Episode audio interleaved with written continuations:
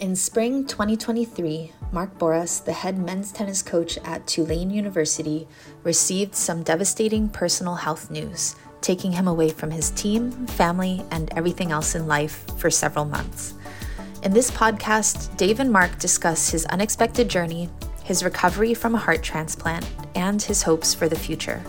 Mark also shares advice on the skills needed in order to excel in this profession, lessons he's learned from coaching some of college tennis's finest players, and the importance of patience. And coaches, we know how demanding the beginning of the school year is, so before we get this podcast started, this is a friendly reminder to use your ITA team workspace to stay current on important announcements, update your rosters, and check WTNs, among many other tools. Thanks for joining us, coaches. We hope you enjoy this podcast. Mark Booras, welcome to the ITA College Tennis Coaches Podcast. Dave, thanks for having me. So exciting to be here with you. Uh, I, I didn't know what I had to do to get on one of these things, but apparently I had to do something special uh, just to, to make a, a, splash on the scene or at least get in your radar somehow. So well, it's the only way. Here, so yeah, co- coaches know now what, what it takes to get on the podcast, but we're, we're going to get into that because I think many of our coaches know the ordeal or parts of the ordeal you've gone through. Um, you know the, the coaching community which i love dearly just rallied around you like like no other. I know from an ita staff perspective we were all you know very saddened to learn what you were going through and then obviously pulling for you talking about you often and so uh, it's amazing to be here with you virtually. I can't wait to see you in person at some point and give you a big hug but we'll we'll get there we'll get there soon enough. But for those coaches mark that maybe don't know what you've gone through the last few months, and even those that do, uh, I think are interested to hear the story over the last few months, how you started feeling, you know, sick, the diagnosis, your response to that, what you went through in Cleveland, coming back now to Tulane, and how you're doing, and and what the prognosis is going forward for you. So if you can take us through that, that would be amazing. Sure. Yeah. Um, uh, thanks for having me again. And like you said at the beginning, the the the support, I can't even tell you how amazing it's been. I mean, the the when I was in the hospital, I, the messages I was getting, like from people I hadn't heard from from high school, from you know, grown up across the street neighbors, from everything, and people just supporting and donating and doing everything you could possibly think of. The prayers going around the world, everybody and the college coaching community taking off with everything and like you guys did it said it with the ita and everybody staying on top of things i mean i can't even you know i can't even explain how much encouragement and inspiration that is uh, for for me during a very dark time right? You know stuck in the hospital for a few months basically in the icu right? And and I mean, just to to have somebody somebody kind of reaching out all the time, all the time, someone reaching out to encourage me, I mean, it taught me a lot, you know, about you know what I'm supposed to be doing with my life, right? and how much I don't do that for people. I'm really a bad person compared to what just you know everybody did for me for three months. But I think I need to make some changes. So, uh, but no, so thank you guys so much for everything, college world, tennis world, everybody. So and just world in general. So, but yeah, so uh, I guess. Uh, if we kind of did start from the beginning, everybody always asks, they're like, Hey, you know, when did you start feeling sick? I saw you, you know, we played you a couple years ago. Yeah. You're fine. I you're hitting balls, you know, what's going on? And I was like, well, yeah, I mean, I was, uh, you know, uh, as of a couple years ago, I mean, I was climbing a mountain in Montana with Eric and Lisa Holden, you know, great people and boosters and friends of the family. And I had go out there, my wife and I are climbing mountains for a week and I'm running, you know, I don't know, uh, training to run a, a 10k and doing all this stuff. And and then uh, like sometime within the past you know couple years i started to get a little bit tired. And um and yeah i'm getting older or whatever. And so i was like okay i'm getting older. I'm getting unfit. You know i gotta i gotta uh, i gotta get fit again. So but about two years ago i started getting tired you know playing tennis or or going for a jog or something and i could you know go for a couple miles but then at the end i'd be really pooped and i was like this is weird and then um, I, you know, usually play tennis for you know two three hours, right? And with the guys standing in a corner, you know, not really running playing singles anymore, but I could just always stay out there and do something. And then I would go and play for like 30 minutes, and all of a sudden be hunched over. So like I really got to get fit. So I ignored that for a while, just like anybody else would, yeah. uh, like any really bad patient would, uh, and really, uh, uh um, uh, yeah. so I ignored that for a long time, and then um, it started to get worse every month, basically, and. Uh, I kept on ignoring it. And then my wife was pregnant, and we had a baby in July of last year. And uh, right before that, it started getting like really bad, where my heart rate was like shooting up to like 170 and I was standing still warming up on the tennis court. Like, I mean, literally standing still, not even split yeah. stepping or moving my feet in any way, shape, or form. Just standing there, moving my arm, like, okay, I'm good, feeling good. And then all of a sudden, my heart rate would shoot up and really, really high. And um, so I told one of my uh, uh, friends here, who is also a tennis, Tulane tennis alum, and is also a cardiologist. I told him what was going on. A, a guy that I play, you know, doubles with at, at the club or whatever, and and uh, he's like, "All right, uh, we got to talk. We got to get you in and take a look at you." And, and, then that passed, and I blew that off for a couple months.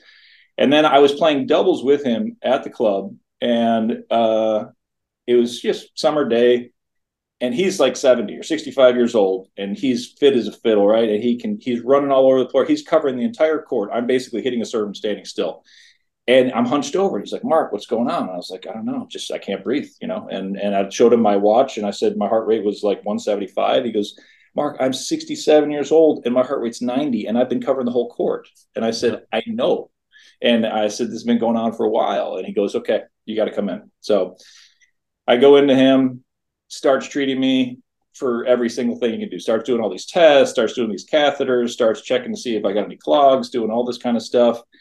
Everything is clear as can be, like healthiest. Uh, and I go to a pulmonologist, I go to a blood doctor. I have a, a panel of eight doctors here that are trying to figure out what's going on with me for about for about eight months. And uh, he's, you know, he's he and the other cardiologists are working together, putting me on different medicines, trying to see if they can get my heart rate to to settle and try to get things to respond well. And and uh, nothing would work. So no medicine would work. And and every month I kept on getting worse. And he was just shaking his head, going, "This is unbelievable. I can't, you know." I can't make any sense of this. And so, uh, so you know, he, he kept on trying some different things, just took the, your usual protocol, you know, like cardiologists do say, if you have this, do this, if you have this, do this. And so he was doing it all and nothing was responding. And, uh, um, and then, uh, finally, like I got to like January of 23 and I was, I mean, I was like awful, right? So like I could, I could barely walk across the court. And like, so when we were doing matches, we are getting ready to do dual matches and, and I'm telling Zaki, you know, the assistant coach is like, I can take court six, you know, and maybe court five, and you've got to do everything. I said, I can literally, I won't be able to get to court 4 mm-hmm. in time. And I said, because anytime I stand up, what happened? I, so basically, what was was happening was I had no oxygenated blood. Uh, my right side uh, uh, was like pumping at like ten ejection fraction or twelve, and then and so there's no oxygenated oxygenated blood being made and so no oxygenated blood going to my lungs so i couldn't breathe. So my o2 level is supposed to be at like if you just have it on your watch or whatever like right now it's 100 or 99 or 98 that's normal. Mine was at 70 and 80 right? So as soon as i stand up my o2 level and my blood goes to 70 or 80 it means there's no oxygen going to my whole system. And uh, so i couldn't breathe and um, so anyway, so he's you know he's trying to treat me for all this stuff, and it just keeps on getting worse, keeps on getting worse, keeps on getting worse. And I'm not exaggerating. Like my wife's watching it get worse, and she's like, "Honey, you know, you can't even make it up the stairs in your house." And I had to stop three times going up the stairs in our house because I I couldn't go more than five steps without like hunching over and and uh, and and I was like, yeah, yeah, I know, I know I'm worse, but the doctor's treating me. Let's just give these you know meds time and you know be patient with it. And she's like, okay, okay, okay and I was, you know, super fortunate because, like I told you, my uh, doctor was like a good friend, right? So he yeah. was texting me every two, three days instead of my, you know, me going to see him every four weeks or two weeks or something, see how something's doing. He's, you know, texting me, Mark, how are you doing? What's the, what's your blood pressure? What's your? I was like, oh, actually, it's worse. And he's like, oh my gosh, this is unbelievable. So, so, uh, so, so we get to like I don't know February, March, and I'm like I told you, I had a panel of eight different you know doctors from all these places working on stuff. Say it might be this, might be this, might be this. Nobody can figure anything out. And I got to the point where I I couldn't I couldn't go to matches anymore. And our administration was like, Mark, are you sure you really want to be coaching right now? And I was like, Yeah, I'm fine. Just I can do this. You know, I'll just stand over there and you know, yeah. it, you, you really, you know, can you fly? Can you do that? I was like, yeah, I got a rolling bag. I'm fine. I can do this, you know. and I'm like, I'll be fine. The medicine's going to kick in or something's going to happen, right? I mean, this is, you know, I'd never been sick my whole life, right? And never been on a medicine my whole life. So I was like, this is going to go away, right? So, uh, so yeah, so March comes around, and one of the doctors they do some blood tests on me, and they're like, my blood's like mud, and uh, and there's no oxygen going to it. They're like, you can't fly, and you know, because you'll get a clot and you'll die literally on the plane. Um, and so, uh, so you can't go anywhere with your team. Um, you can go to work or you can go to practice at home, but we're not going to allow you to travel. And so I, I remember missing the California trip uh, as the first like thing I had to sit out. And then the next week I missed going to Tulsa and Oklahoma State. The next week I missed some other away trip. And um, uh, and then he he so I came back, or I mean, I was just there. He goes, "We're going to do an MRI on you and and uh, and see what's going on because this is you know it's been almost a year we've been treating you, so let's see what's going on." So I said, "Okay, cool." They go and they do the MRI, and and I had just been cleared actually by the by the uh, the the um, one of the other doctors to fly again because my blood levels went back to normal or something. So so I went on the a trip to Florida to play SMU and USF and and uh, and UCF and um, and uh, and so I, I, get a call while we're get, uh, getting ready to play SMU, and you know it's like you have your phone on you know you're never supposed to answer the phone, but I was like something's going to happen. I need a result, right? And this is like ten or fifteen minutes before the match, and uh, doctors like Mark, I got some tough news, and I was like, oh boy, and uh, he says. He says, I've never seen anything like this. He says, Your heart is in awful condition. And uh, he goes, There's scarring everywhere. There's clotting in every valve. There's there's you know it's swollen you know beyond whatever size and he said there's there's things that we can't even I mean, we have no idea what's going on and they said uh, so we're going to send you up to cleveland we talked to some doctors and we're going to send you up to cleveland to get some some tests and, and go from there and i was like i mean how bad is it he goes mark this is bad and he goes i you know i'm telling you as a friend like you know I, I would you know you need to get up there as soon as possible and um so I remember crying. I was sitting in the bathroom and uh, at USF, you know, in that back room, to talking on the phone and trying to stay out of the way. And I was like, "Oh, geez, this is bad." And uh, and so, like about a week later, um, maybe ten days later, I went up to Cleveland and uh, saw the doctor there. And you know, they're the, literally the number one heart hospital in the world for 29 years straight.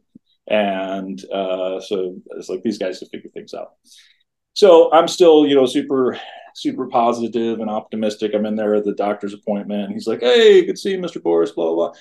I just want to let you know, you know, we're going to treat you with every single thing we can do. Right. And uh, just the tests that your cardiologist has run are shocking. And they're showing us that your heart is a lot sicker than you think it is. And I was like, okay, well, you know, that's what I'm here for. So let's run some tests. And, uh, and it just happened to be we had conference tournament that weekend on Friday. And so I packed a bag to go to Cleveland on Monday.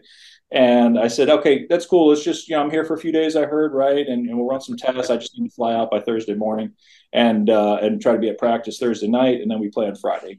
So I said, I don't want to miss conference tournament. And he goes, okay. and, uh, and I was like, okay, cool. Right. And uh, I mean, that's literally how I was talking. I was like, okay, this is fine. Right. And I said, I'm here. I'm getting tests. I'm to get some pills. I'll get out of here. You know, we're going to fix this. And uh, he said, okay, I just want to he goes, I'm not saying this is going to happen, but I just want you to know that your results right now and things, we haven't even run one test on you, but just on what we've seen and what's been run, you are a very good candidate for a heart transplant. And I was like, I mean, pin drop silence, right? And I mean, you could just uh, like I must have turned white as a ghost, right? And and, and I was like, what? I was like, it, it, you, you know, I was like, are you serious? You look at me. I'm 50 years old. you know, I'm fit. I climbed a mountain last year. I'm doing whatever. And you're telling me I need a heart transplant? And he goes, No, I'm not telling you need one. I'm saying that you're a good candidate for one based on what these tests are showing us right now. He said, We're going to treat you literally with everything we have. We're going to test you with everything we have. We're going to do everything we can to try to get you out of here on some pills, basically, and, and, and let you live a productive life. But I just want to let you know that this is a very, you know, you're, you're, you're a lot sicker than you think you are. And I was like, okay. I'm shaking my head, and I just kind of got quiet, and I was like, all right, I got to get out of here. You know, this guy's crazy. And, uh, you know, this is like literally best doctors in the world, right? And who do this for a living. And I'm shaking my head going, and I remember getting, walking out of that room and as I was getting ready to get checked into the, uh, to the hospital. And I called my brother and I was like, I think you got to come get me, man. This is great. and he was like, I will come get you right now, Mark. He goes, you, and, uh, and, and so, uh, yeah, so that was kind of like the beginning of the Cleveland part where I got there and they started doing these tests and, they uh, they um, basically, I mean, ran the gamut right of everything, and and uh, uh, so nine weeks basically, I was in the ICU. I had these neck catheters stuck in my neck forever, you know, feeding me pills and whatever because I, I wasn't going to be able to sustain without them or whatever, and um, and there were giving me different medicines and all this different stuff and said here's what we're doing. And they're um, they're really unbelievable how they you know went through it all and explained it all. And I was like yeah sounds great. Let's do it. And every single thing not one like budge of anything. Like my heart wouldn't budge. And and they could not diagnose me either. So like every day the doctor would come in in the morning for the little round you know waiting to hear what they're going to say. You know, each day. It's you know like, hey, we're getting yeah, we got some good results. We saw your blood, and you know, and Every yeah. day was the same thing. It was like, Mark, you're the most complex case we've ever seen. And it, this coming from the doctors who look at this stuff for a living, right? And that like right. people with complex cases go to Cleveland on, you know, from Dubai, from Europe, from everywhere. They go there because these guys are specialized in complex cases. And they said, you're the most complex case we've ever seen. And I said, we you said you're supposed to be doing this, but you're not doing this. You're, you do this, and then you're supposed to do this, but your heart doesn't do this. And they said, we still don't know what, what's wrong with you. And so they keep treating me, keep treating me, keep treating me, and and finally they come up with one last treatment, uh, like a massive steroid treatment um, to try to take the swelling down in the heart. And well, so the reason they don't know what what's really wrong with me is because they can't they can't do a biopsy on my heart because of all the clots that were there. So mm-hmm. if they go in and do the biopsy and they break something loose, a clot could go loose and you would die basically immediately, right? Oh. So they're like, what we would normally do is do a biopsy, but with all your clots, we can't do it. And the clots weren't going away with the medicine, and so they said we're just gonna, you know, we have to keep on trying to treat you in different ways and and and trying to figure out what's going on in different ways. So like the last one they did was a massive steroid treatment for like a week, and uh, I mean it was like, you know like horse level steroids. I mean, it, like it, it was supposed like the way they explained it, like basically the amount of steroids we're giving you would have kickstarted a horse's heart, and yours isn't responding at all. Mm-hmm. And I was just like, I remember, you know, that was kind of like in the bed. The last thing I knew, they said, "This is our last treatment we're going to do for you. Our last thing, but we don't have anything else." And uh, and when they t- came back and told me after a week, they're like, "Your heart hasn't even budged one one percentage point." and it's actually gotten worse in some ways. And I was like, oh geez. And uh, they said we're going to have to, you know, get a transplant. And you know, I was sitting there in bed, I started crying because I was so hopeful this was like going to be the one that worked. And I was like, you know, steroids always work when you're sick. They give you prednisone and the antibiotic, and you get better, right? And and uh, I was like, oh, this is going to work. Didn't move. And um, so, so yeah, so I was really sad. But I, at that point, I had nine weeks of kind of preparing for it, like with my wife and praying mm-hmm. a lot and trying to get some peace about it and learning more about heart transplants and whatnot. So then they put me on the transplant list um, at that point, and then you know miracles continued to happen, right? So I'm if anybody knows me, they know I'm really tall, right? So basically, what when you get a transplant, you have to get a heart that is relative to your your chest cavity and your size. So yeah. it doesn't mean I have to have a six foot six tall dude die. It just means I have to have a big enough person die with the same size heart. And it could be a man or a woman, it could be anybody, right? And mm-hmm. uh, but it has to be a big person. So they're like, all right, Mark, here's you know part two of the marathon that we're talking about right here. And just said this, you know, people wait months and years for hearts, right? And and yeah. I was fortunate enough to go up on the list to like a to to the to the top category because I was had to be in the ICU. So I didn't. I was like, uh, you know, there's six levels of of uh, uh, where you're at on the list. I was at a level two. Level one is like only if you have complete heart failure and complete lung failure and you're living off of a machine or something. Um, hmm. so I couldn't be a one, but I was a number two.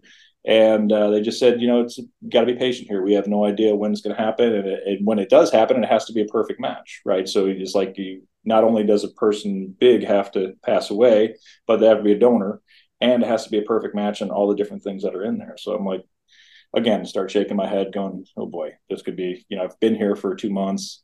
This could be a long, you know, a, a really long, you know, experience, right? And, yeah. and uh, so just kind of being patient, being patient, and you know, going through it. And two weeks later, I get a heart, and uh, you know, just jumping for joy. I mean, crying like a baby, and everybody's celebrating. And and uh, go in the next morning. They, tell me that day. I go in that night or the next morning at like 4 a.m.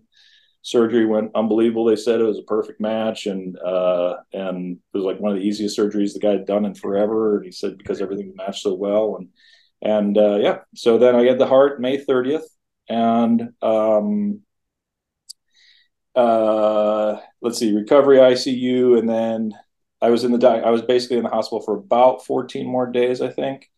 And on day 10, I actually walked a mile in the hospital with the rehab people. And they, you know, they had been walking me a little bit because they want like first, yeah, as soon as you can walk, like they're like, we need you to start walking, right? Mm-hmm. And they get you up. And I'm like, I've got wires coming out of me, IVs in every arm, neck, blah, blah, blah. And, you know, and and I just got a new heart. And they're like, no, no, we got to get up. You know, let's let's get up. I was like, I, I can't even negotiate half this stuff, right? Yeah. And uh, so, but I started moving around, and and they said, yeah, you know, well, they said, hey, listen, let's start walking around. So we go around the floor a bunch of times, and they've clocked it, and they said, uh, if you want, you know, we have this board over here. That you showed me this board like in this room, and it had all these stars on it, and uh, said. Um, if you want, you can try to do a mile uh, when you're ready, and you can write a star on the board. And, and I was like, that's all somebody had to tell me, right? It was like, a, I challenge you, I dare you to do this, right? And I was like, so, uh, so I remember after she told me that, like the day later, I went. I was like, all right, let's do this. And she's like, really? And I was, yeah, let's see how far I can get, whatever.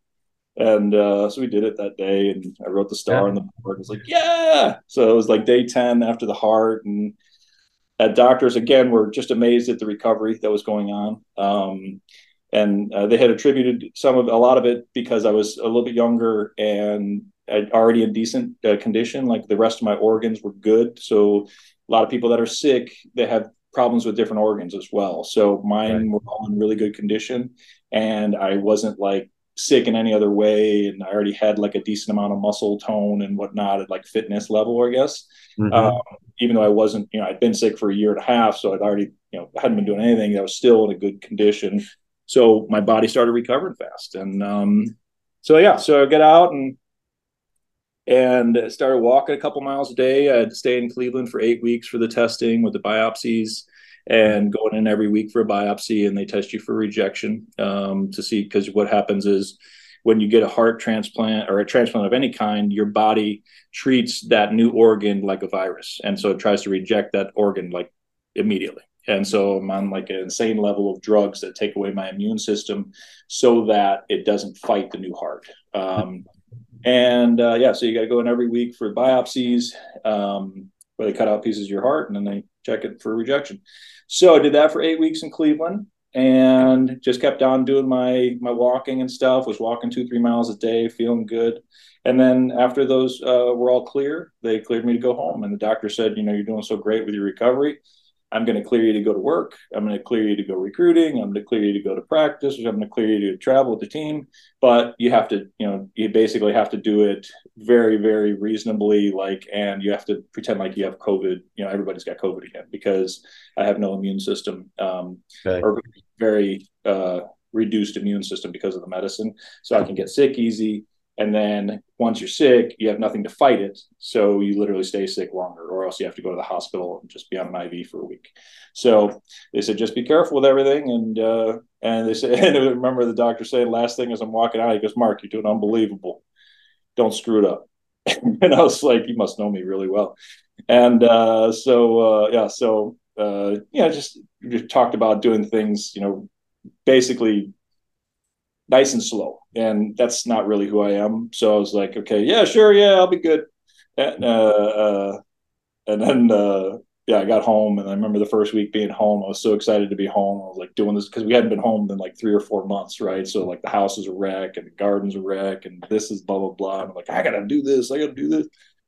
And I like started cramping, and I was like, I had no muscle, right? I didn't know what. I mean, everything was it was pitiful. So I was like, I got to slow down. So, uh, yeah. but anyway, yeah. So that was uh, that was when I got back about uh, yeah uh, at July 30th, and then uh, started going to the office a few hours a day just to get acclimated again. And then practice started about a week or so ago. Started going to practice and uh, yeah. And yeah, so I've been, yeah, I'm, I'm, started playing tennis at 12 weeks. I was allowed to hit tennis balls for the first time.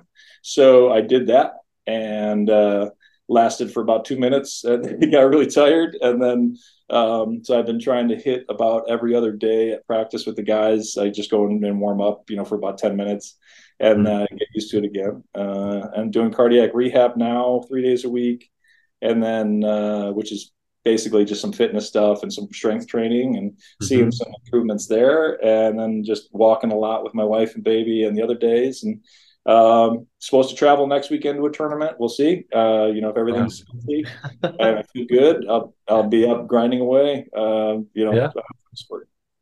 amazing Wow, what I can't believe we we're going to talk about college tennis now. it kind of seems kind of silly, but what an what an amazing story! You look great, Mark. Uh, yeah, again, just just thrilled that you're you're back at it, and please keep keep taking it easy. I'm sure uh, everybody around you keeps telling you that, and there's no rush here. We want you back to 100% sooner rather than later. But um, but yeah, I'm interested to know, Mark, how your perspective on life has changed and maybe even you know around the job you know and, and what's important as it relates to your job as a head coach in, in college tennis? Yeah great question. I mean i, I kind of uh, i always thought i had a pretty decent perspective uh, beforehand because uh, i was you know i wanted to be a champion i always want to win the championships or you know be top this in the nation or do something. And so super super competitive but I always thought I had a decent perspective with you know uh, just saying, hey, let's let's keep it all in view here, the big picture, right? And and uh, and then um, and then this comes along, and you know it's a it's a huge punch in the face and punch in the gut at the same time, right? And you're just like, whoa, and it's very humbling. Uh, it's very it's uh, it, it sets you back, right? And and it kind of lets you know, like, hey, this is great i want you to do this but there's some bigger things out here we need to focus on right? And and you know i, I uh, well we talked a little bit in the beginning about you know like the importance of the encouragement and the inspiration like when i was in the hospital. But uh i mean that i've always been uh, i think i'm like a positive guy and an optimistic guy and i help people in a lot of different ways and i always try to do stuff. And i'm a decent guy i'm not good i'm just decent. And uh but like after going through that i was like man you know I need to do something, right? And I need to do some more, right? And I mean, these people are just going ab- above and beyond, you know, caring for me and loving me. And and uh, so I think one of the big perspectives was just about, you know, like, hey, how am I really how am I you know really going to reach out after this, right? Because you know we we talk about it in sports, we talk about it in life, but we always say that you know your hardship or disciplines are what allow you to get stronger. And and then with me and my faith i i, I always talk about hardships uh, as creating new ministry options and opportunities right? And so um, i was like what's you know what's going to be next? And i mean it doesn't mean i'm not going to be a college coach but there's going to be something out there mm-hmm. that that I, I probably need to invest in right? And, and uh, make myself open to.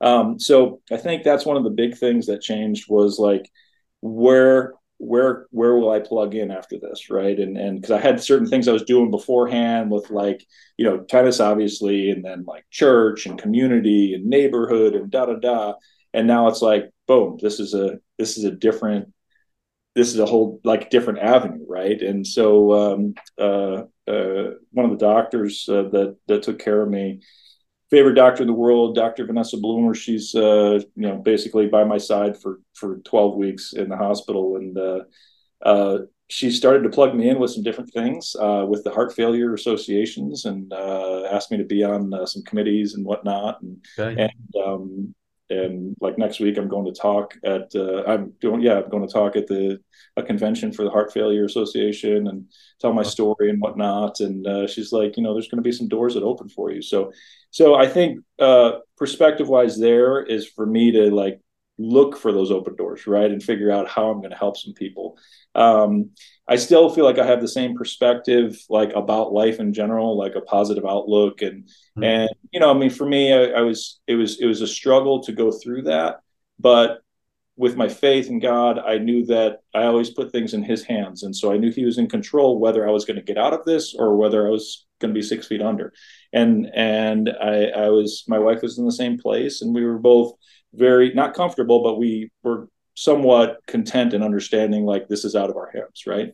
And um, so I'm still, you know, that way now. Uh, have that kind of contentment and understanding that you know God's in control of things.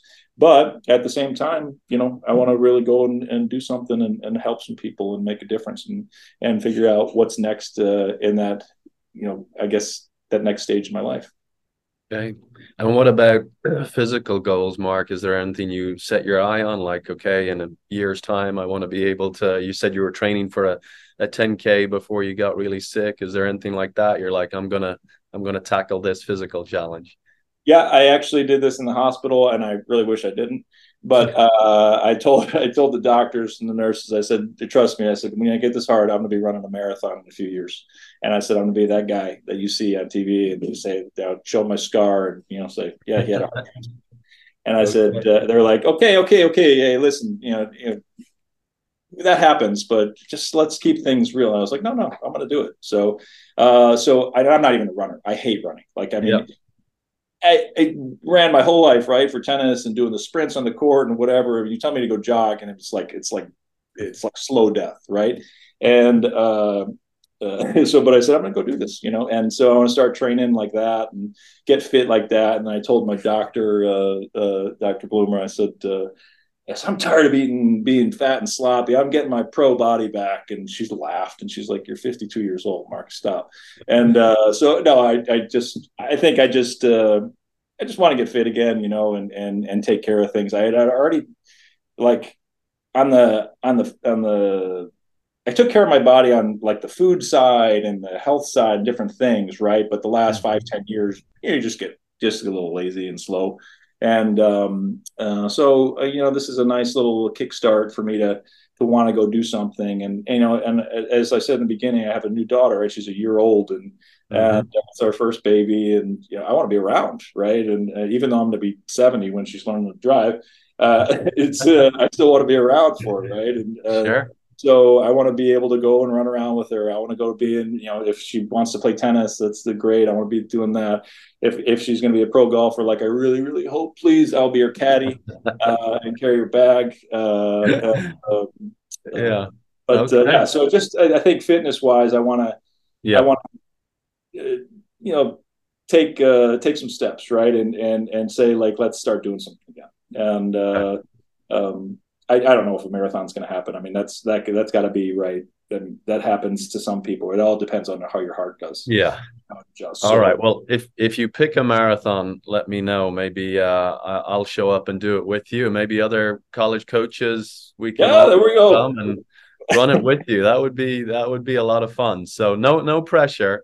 But if you get to that point, you can do it. Please please let us know, and we'll we'll put out a call to action. And now I'm on recording saying it. This is the worst thing I could have possibly said, and now everybody has evidence of me saying this, so you're gonna hold me to it.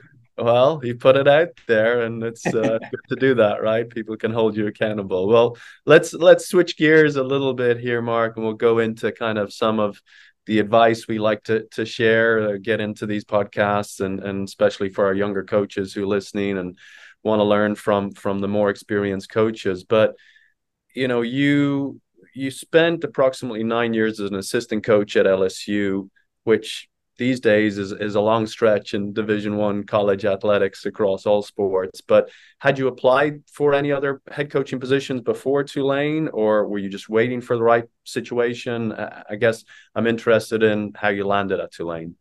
Yeah uh, um, it's it's a great question because I get this question from a lot of young coaches now. Right. Like, hey, what you know, what route do I take? You know, do I go in to be yep. an assistant at a big place, or do I go as head coach at a small place at, at a, this thing, or you know, and build up the thing? And I said, everybody's got a everybody's got their own path, right? And it's mm-hmm. what you feel, what you feel comfortable, and where you feel led to be. And so I was very, very fortunate. Jeff Brown, uh, LSU coach at the time, best guy in the world, literally didn't know me from Adam and I called him and I had the job in a week and and I stayed there with him for 10 years and he's he's literally the best guy in the world and uh, great coach taught me so much and um, so thankful for the opportunity there. And uh, so I guess the the the question was like you know hey did you ever start looking for other jobs? So yeah about after I don't know maybe six or seven years or something like that I started applying and I never felt the need to go to be a head coach because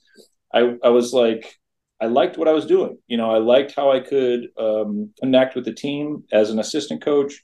I liked the things I was doing in my ministry in town, with my church, with different things. It was just, it was all kind of, it was all fitting together really nicely. And I wasn't like motivated to go make a billion dollars. And I knew you're not really going to do that in college tennis anyway.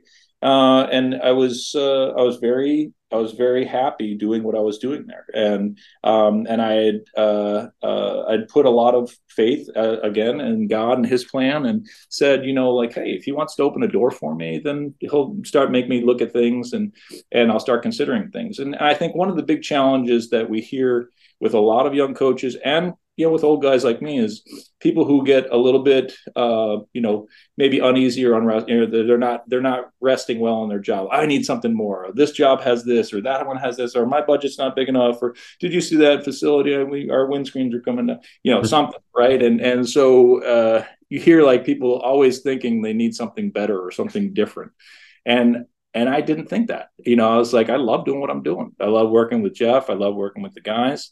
And if the doors open and I start getting that itch, then we'll start looking. So uh, I started getting the itch, you know, a little bit later, and I think maybe it's because some doors open and some people contacted me or whatever, and so that was like year seven, six, seven, and then uh, started looking at it more cons- more seriously in the eighth and ninth year, and started applying for some jobs, and um, uh, I, I think in those last two years, I I either finished second or or something like that and like five Power Five jobs, um, couple of three SEC jobs, couple ACC jobs, a couple different things, right? And so I was like, oh man, I'm not gonna, you know. And it was like, hey, just be patient. You're, you know, you're the next guy that's gonna get the Power Five job.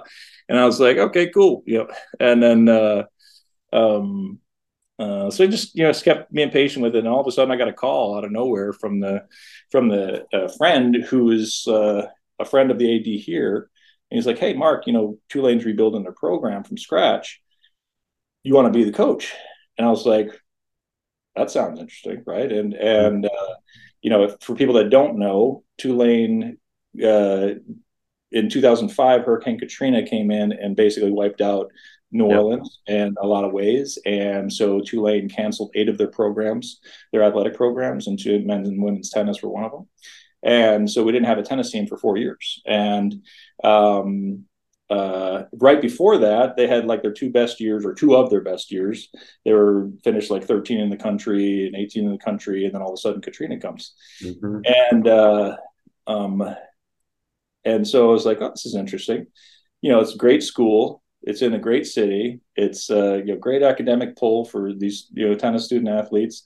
It's great weather, you know, and it's a you know great conference, great opportunities. And I was like, this could be really interesting opportunity to do something really unique. And, um, uh, you know, basically to do something nobody's ever done, right? You're taking a team that was top 25 and then they get canceled and then you go in from scratch and make them top 25 again or something. I was like, this is, this is, this is, this is cool. Right. And this is, this is, you know, I kept getting led to kind of consider it more and more and more. And, and, uh, and I know it, it pretty much every coach that I talked to and told them about this opportunity, they're like, "Don't do it, Mark."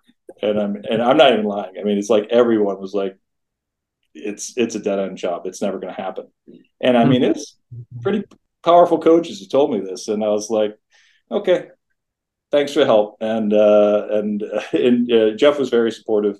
I think he wanted to get rid of me actually. Uh, so he's like, Mark, go get it. No, but uh, no, he knew kind of where I was with my perspective and things. And I just said, this is going to be a really cool opportunity to do something unique and and to to help. Uh, I, so there was a, another aspect which was like okay, so Hurricane Katrina happened, right? And I mean, the city's wiped out, right? And and you're seeing all these people do these things for New Orleans, and people from all over the world coming in to help the you know the city. And and I remember being in Baton Rouge, and we were helping in different ways. And I was and I started praying about it. I said, you know, God, how can I how can I use my skills to help people, right? Maybe I'll go, you know, I don't know, feed feed people, hand out T-shirts, do something, I don't know, whatever it is, right? And talk to people, or just you know sit with people that are in need and I prayed about it for like literally a year, and it was like, how can you use me to do something? And and uh, and put this on my heart. And he said, here you go, go get this job, and uh, go rebuild a program and and help rebuild a community. And I was like, okay, that's a pretty big thing to ask. You know, you could have just said, go hand out some T-shirts and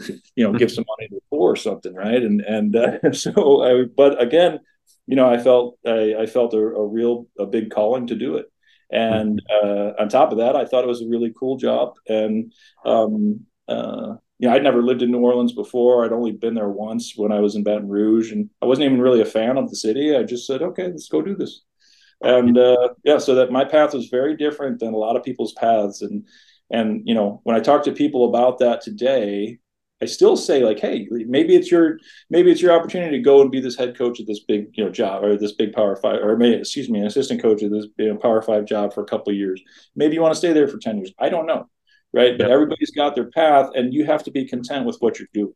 And um, the people that make the tough decisions are the ones where you can see their discontent, right? And they're like, no, I just you know. My coach is an idiot and he won't give me any of this or that or he won't do whatever. I was like, okay, just it's okay. Just be patient. Be patient. Something's gonna doors are gonna open, you know, and let's yeah. make the decision with the right the, the right kind of you know perspective and attitude, not out of anger or not out of like you know whatever. And, and so, um, but I've I've actually, I guess I did this more back maybe before I was sick or something, but helping different coaches like trying to figure out uh, different paths and whatnot. And that's really been fulfilling for me as well, being a slight mentor in different ways. But uh, but it's it's uh again, same thing. Everybody's got their own path, and and mine was very very different very unique. Yeah. So, Mark, you've obviously had a lot of time to think over the last several months, probably too too much time.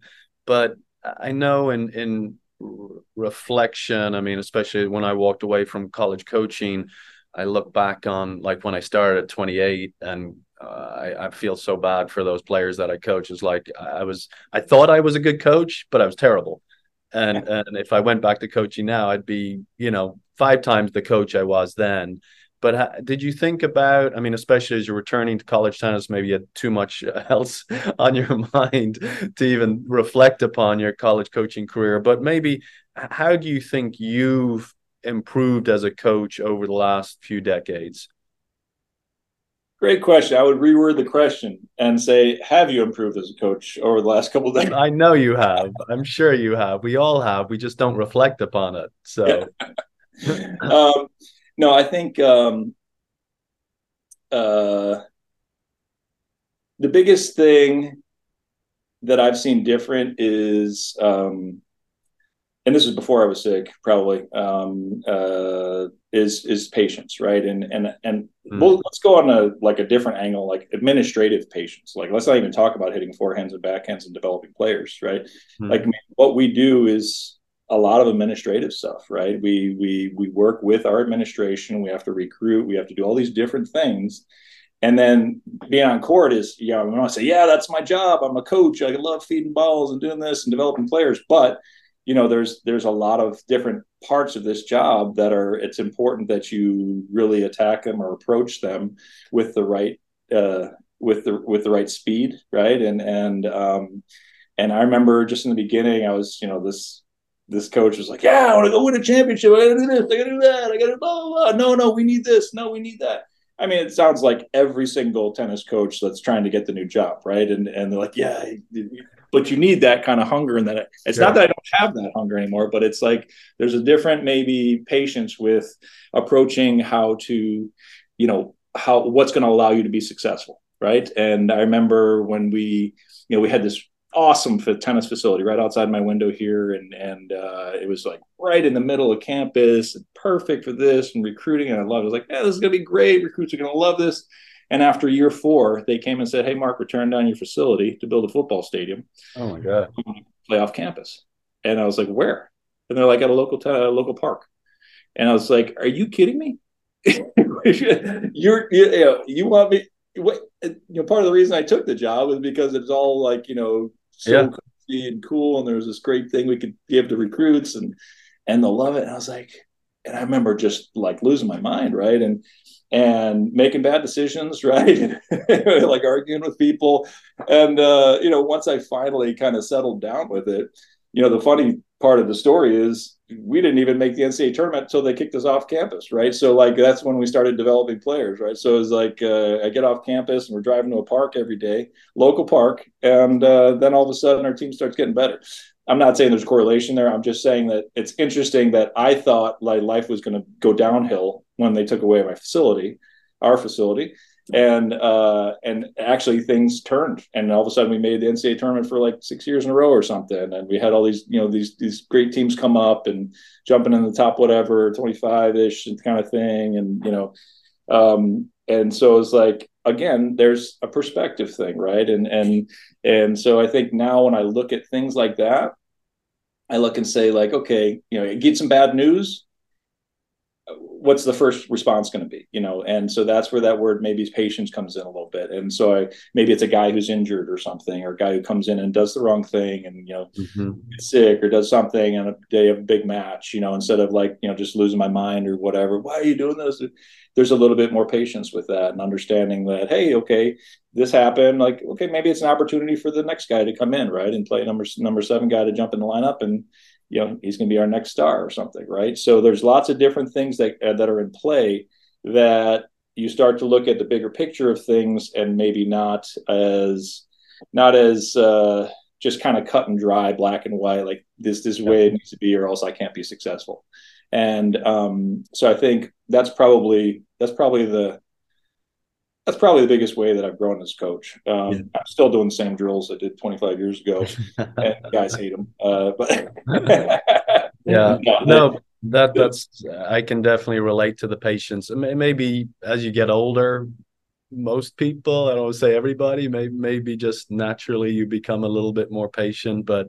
Uh, maybe not. I don't know, but I, I'd agree. If I went back to coaching, I'd be a lot more patient as well than than I was at, at 28 but you know, as, as we're looking at the current landscape of, of college athletics, the the modern day student athlete, um, what are some skills that you think well yourself the current generation of college coaches and and definitely the next generation of college coaches should be thinking about developing within themselves? Is there anything you can point to and go wow like the in order to manage all this craziness that's going on in, in the college athletics world and then the modern day student athlete i need to become really good at x.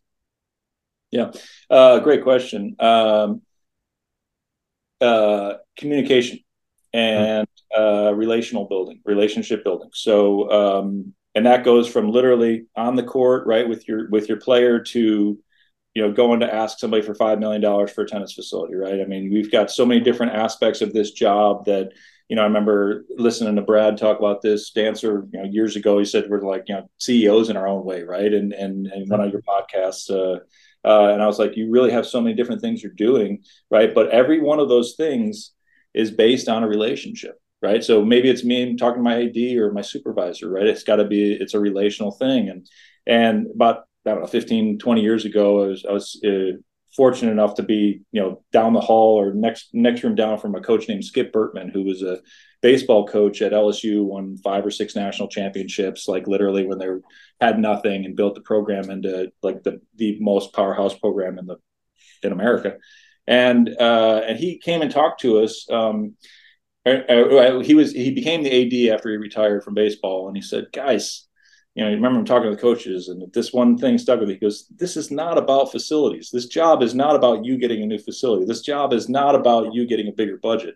This job is about relationships." He goes, "Every single thing you do is based on a relationship. So whether you're recruiting a player, whether you're coaching a player, whether you're talking to your assistant coach, whether you're talking to your supervisor, your your AD, whether you're talking to a booster, you have to ha- you have to believe in this, right? And you have to build these relationships.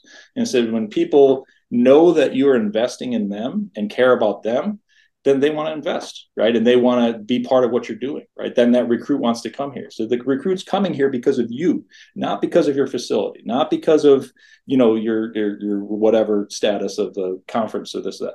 They're coming here because you. And I was like, okay. And so that, I remember hearing that 20 years ago, and that really sat with me. And so you ask this question, and I can just think about every aspect, you know, that that we do has to do with you know me communicating with somebody Mm-hmm. And uh, and I can actually say like some of the biggest failures that I've seen in college on my on my you know uh, plate have to do with me not communicating well, right? And so like a guy maybe falls through the cracks or starting to fall through the cracks.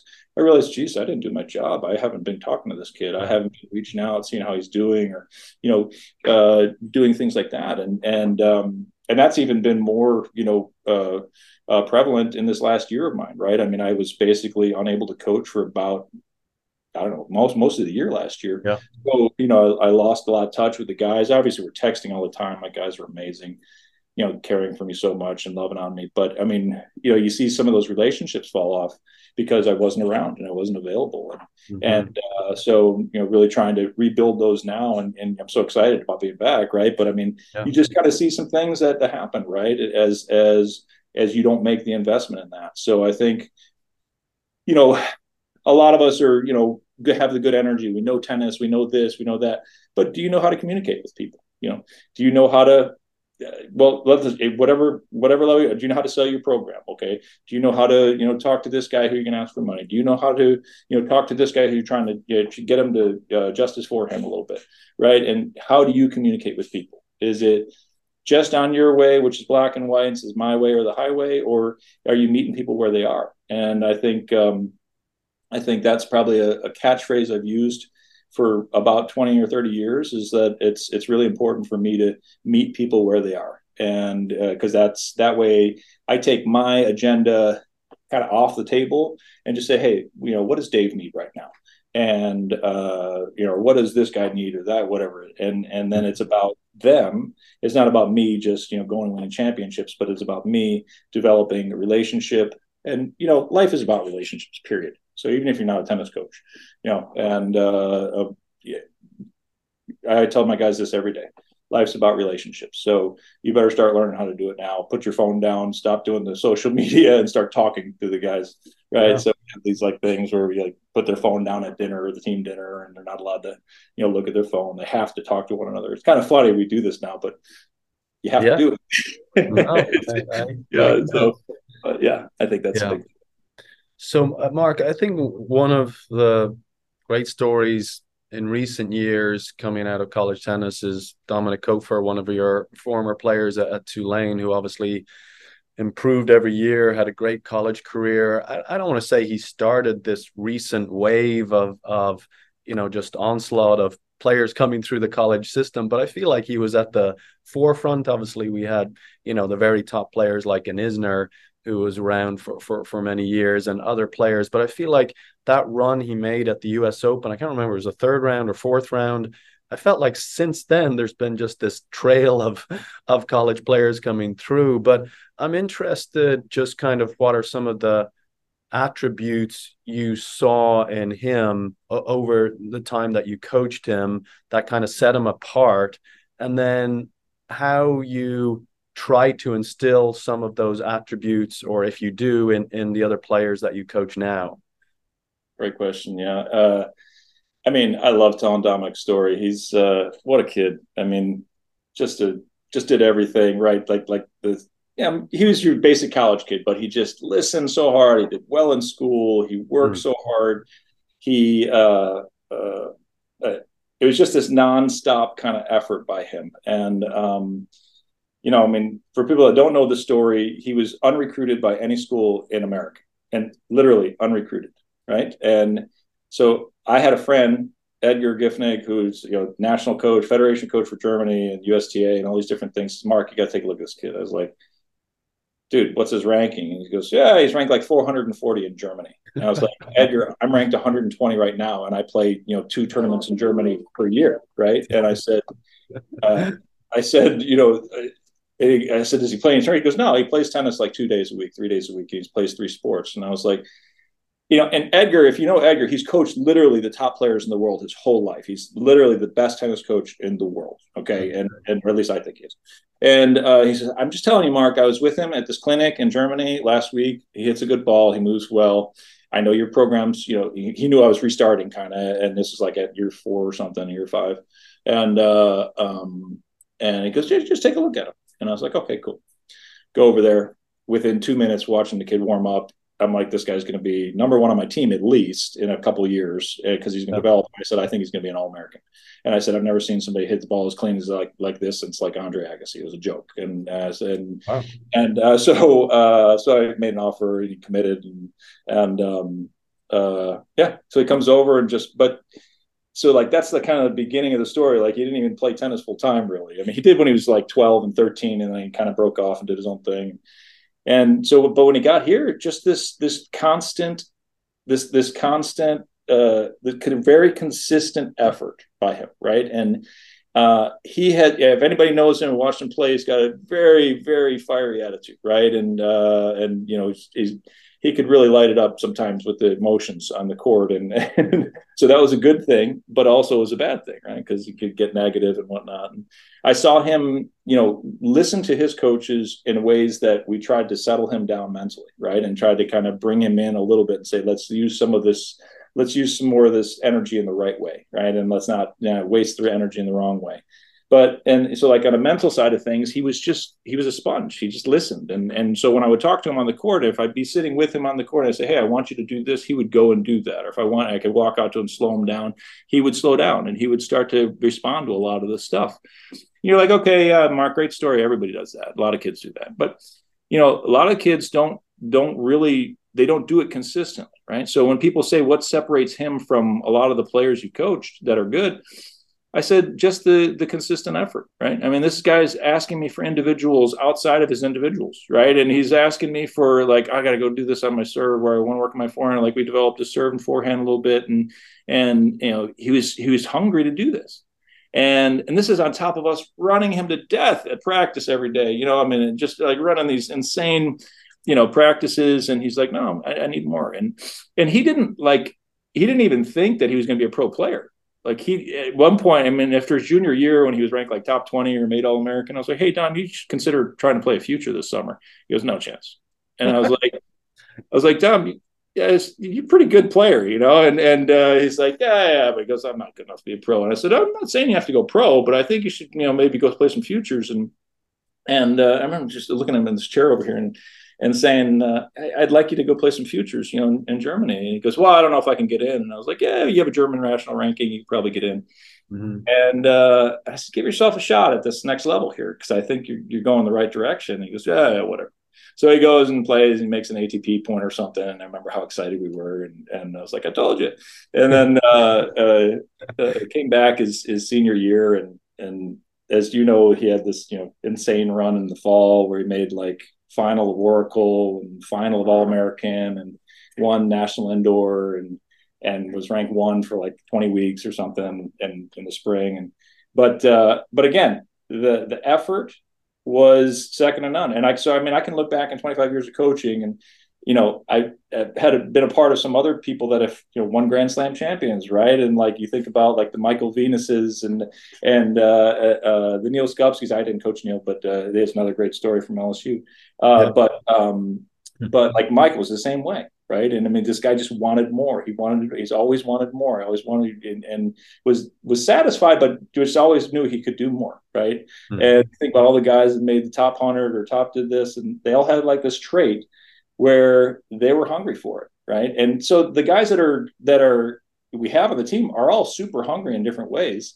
But you know, how self motivated are you, right? And I think you know everybody goes and does what they're supposed to do and what I say to do, right? And uh, but you know, do you take that next step and are you self motivated to do something else? And um, and uh, you know, Dom was you know, just the epitome of that, right? And he still is today. I mean, last year he's out for six or eight months with an injury with a shoulder, awful injury, just annoying, couldn't get it better, finally got it better, right? And you just saw that persistence mm-hmm. in him training and rehabbing and giving himself the opportunity and waiting it out, right? And keep on working, working. And then he made a huge run this year.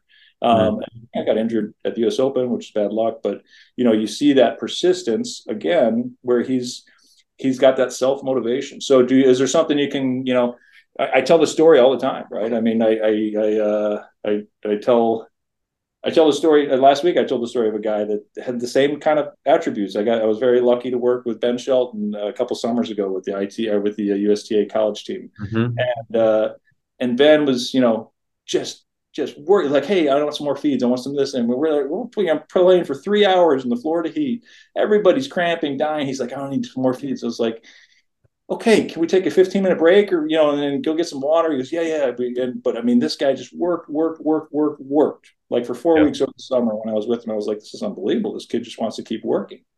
And, uh, and obviously, you know, Bryan is best coach in the world and nicest guy ever. And, um, but being around Ben and Bryan, I was watching Ben just work, work, work. And, and, uh, and, and then I told the guys, I said, Hey, this is an interesting story. And I said, you know, interesting how these kind of things are connected, right? And now the guys in the semifinals of the U.S. Open, and yeah. The connection is they listen to me. No, I, I said uh, I said the connection is they just wanted to work, right? right? And there's lots of guys there that were super talented on the team and are still fantastic players and probably going to go and do great things.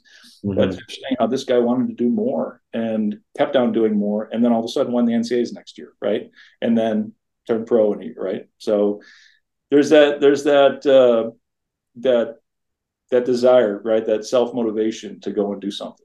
Yeah, and and Mark, just just one one last question. We'll get into some rapid fire questions, but just you know, you served the ITA as a volunteer in, in lots of different capacities through the years, and and something I try to talk about on on this podcast because I think a lot of coaches, especially new to the industry, don't necessarily understand how much we, the ITA staff, rely on coaches volunteering and, and putting in um, the time to help with the infrastructure of college tennis and and how many decisions our, our coaches truly make uh, on behalf of college tennis. But how did you first get involved and, and why?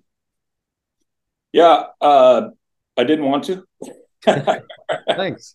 It's been like what 10, 15, 12, 12 years. I don't even know how long I've been doing it. So, uh, but I remember George Husak, uh, you know, was just in the region. He's like, Hey, Mark, you want to be on this, you know, regional committee? And I was like, ah, come on. And I was like, what is it? You know, and he goes, oh, it's, it's just a couple hours every so often. And mm-hmm. I was like, okay, whatever. Yeah, sure. I'll do it. And then I started getting plugged in with like the regional committee and I did that for, you know, like you do it for a couple years at a time. Right. And I did it again. And, and, uh, but then I, I started to kind of see, uh, the impact, right? Like there's an actual impact that you have not only on your region but on the nation and on college tennis in general.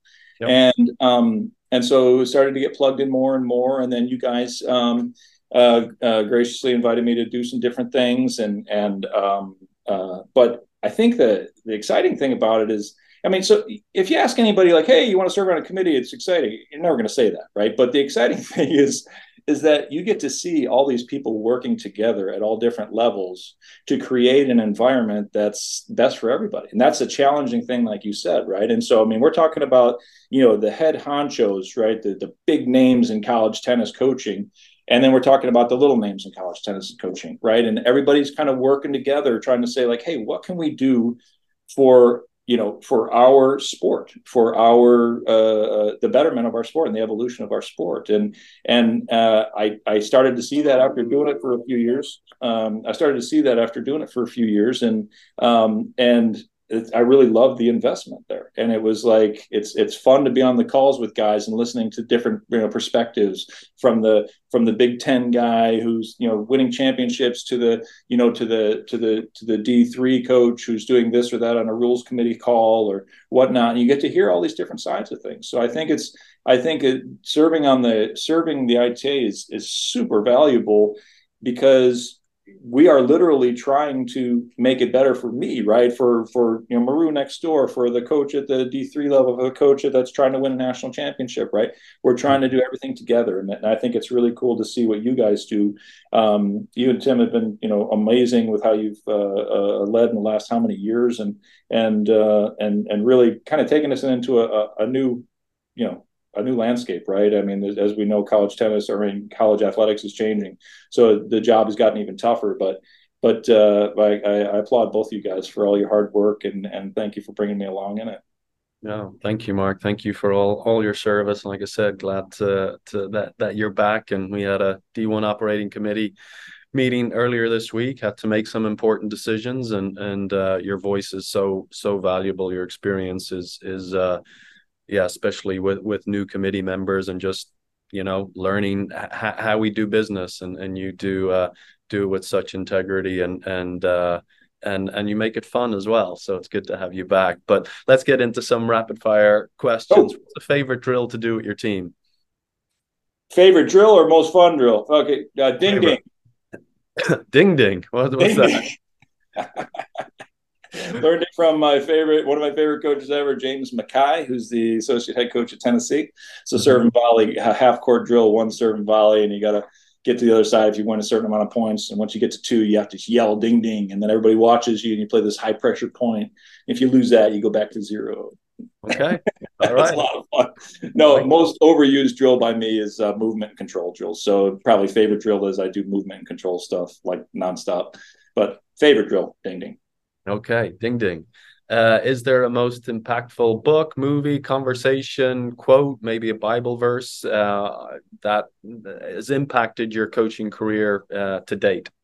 Yeah, I, the book be the Bible for sure. Uh, I live my life by it, and I can give a hundred uh, verses that have meant something. And and uh, you know, there's there's there's there's lots of different things, you know, but you know, it's that's been guiding my life for for the last probably 30 years and and uh, and it's very very applicable to everything that I'm doing as a coach. Very good. Um, what is you're on the rules committee? So, what is one controver- controversial rule change for college tennis that you think might make it even more appealing? Appealing, okay. yeah, appealing to the mass. Uh, yeah crazy out there that that you've thought of that maybe you haven't brought up on a committee meeting because you're oh embarrassed it would be too controversial? I don't know. Uh, that's a good question. uh, I don't know. Um, I think the the rules that we're changing now, you know, the, with the with the bench stuff, I think that's going to be interesting to see how we can put that together because yeah. it's it could create a better bench situation, right, where where the guys are together and doing things and you know, it's going to get rid of a lot of uh, uh, mess that we have. Um, but uh, that's a little controversial. I mean, I, I, haven't heard one coach tell me, "Yeah, I love it." So, and but uh, um, uh, appealing. I have to think about that one. That's okay. That's all right. I, I, wasn't sure if there's one top of mind. I've heard some coaches give some ideas, and they're like, you know, I remember one coach who's arguably one of the best coaches in the world. Again, uh, said like, uh, you know, uh, no, I won't say it. Forget it. all right, all right, we'll leave that one. Um, who is your favorite college tennis player of all time who who you have not coached, not from one of your teams at LSU or Tulane or that you played with at West Virginia? Who just you watch them and just like Ben Shelton. Ben Shelton. Ben Shelton, okay. just what a kid. I mean, listen, okay. invited me in and and and and in a couple weeks and built a relationship with him and his dad. And I mean, unbelievable family. They're they're truly amazing family. All right. Well, I think everybody's a fan now after that US Open. That was so that was cool. Um, should there be a recruiting calendar for college tennis? Yes, yes. or no? Yes. Okay. Um, all right, last question. If your daughter decided to become a college tennis coach and she won't because she's going to be a pro golfer, and you could only give her one piece of advice, what would it be? Um, has to do with passion, and it, it has. This has to be your passion, right? And do it because you love it, and because you want to invest in others, right? I mean, this this job is it's not about making a million dollars. Everybody knows that, right? And you're, you're teaching or you're coaching because you love coaching and teaching, right? And so um, I would say I'd say, hey, Georgiana, if you're going to do this, you've got to be passionate about it. Don't just do it because it's the only thing out there and you think it's, you know, you don't want to be feeding balls at a, at a country club or something. I said, you've got to have passion to do this and, and, uh, and build relationships with those around you and, and, uh, and be part of something special. Very good. Well, Mark, it took a, a heart transplant to get you on the podcast. Thanks to get you on a second time, you're going to have to get a hair transplant. we'll see if this new heart's growing. It's it's it's it's, it's uh, maybe it'll make things grow It's back. coming through. It's coming through. But no, this has been a blast. Thank you for all your time. Uh, so great to have you back, and and hope you'll be around for uh, many more decades in the college coaching ranks. So thank you for everything.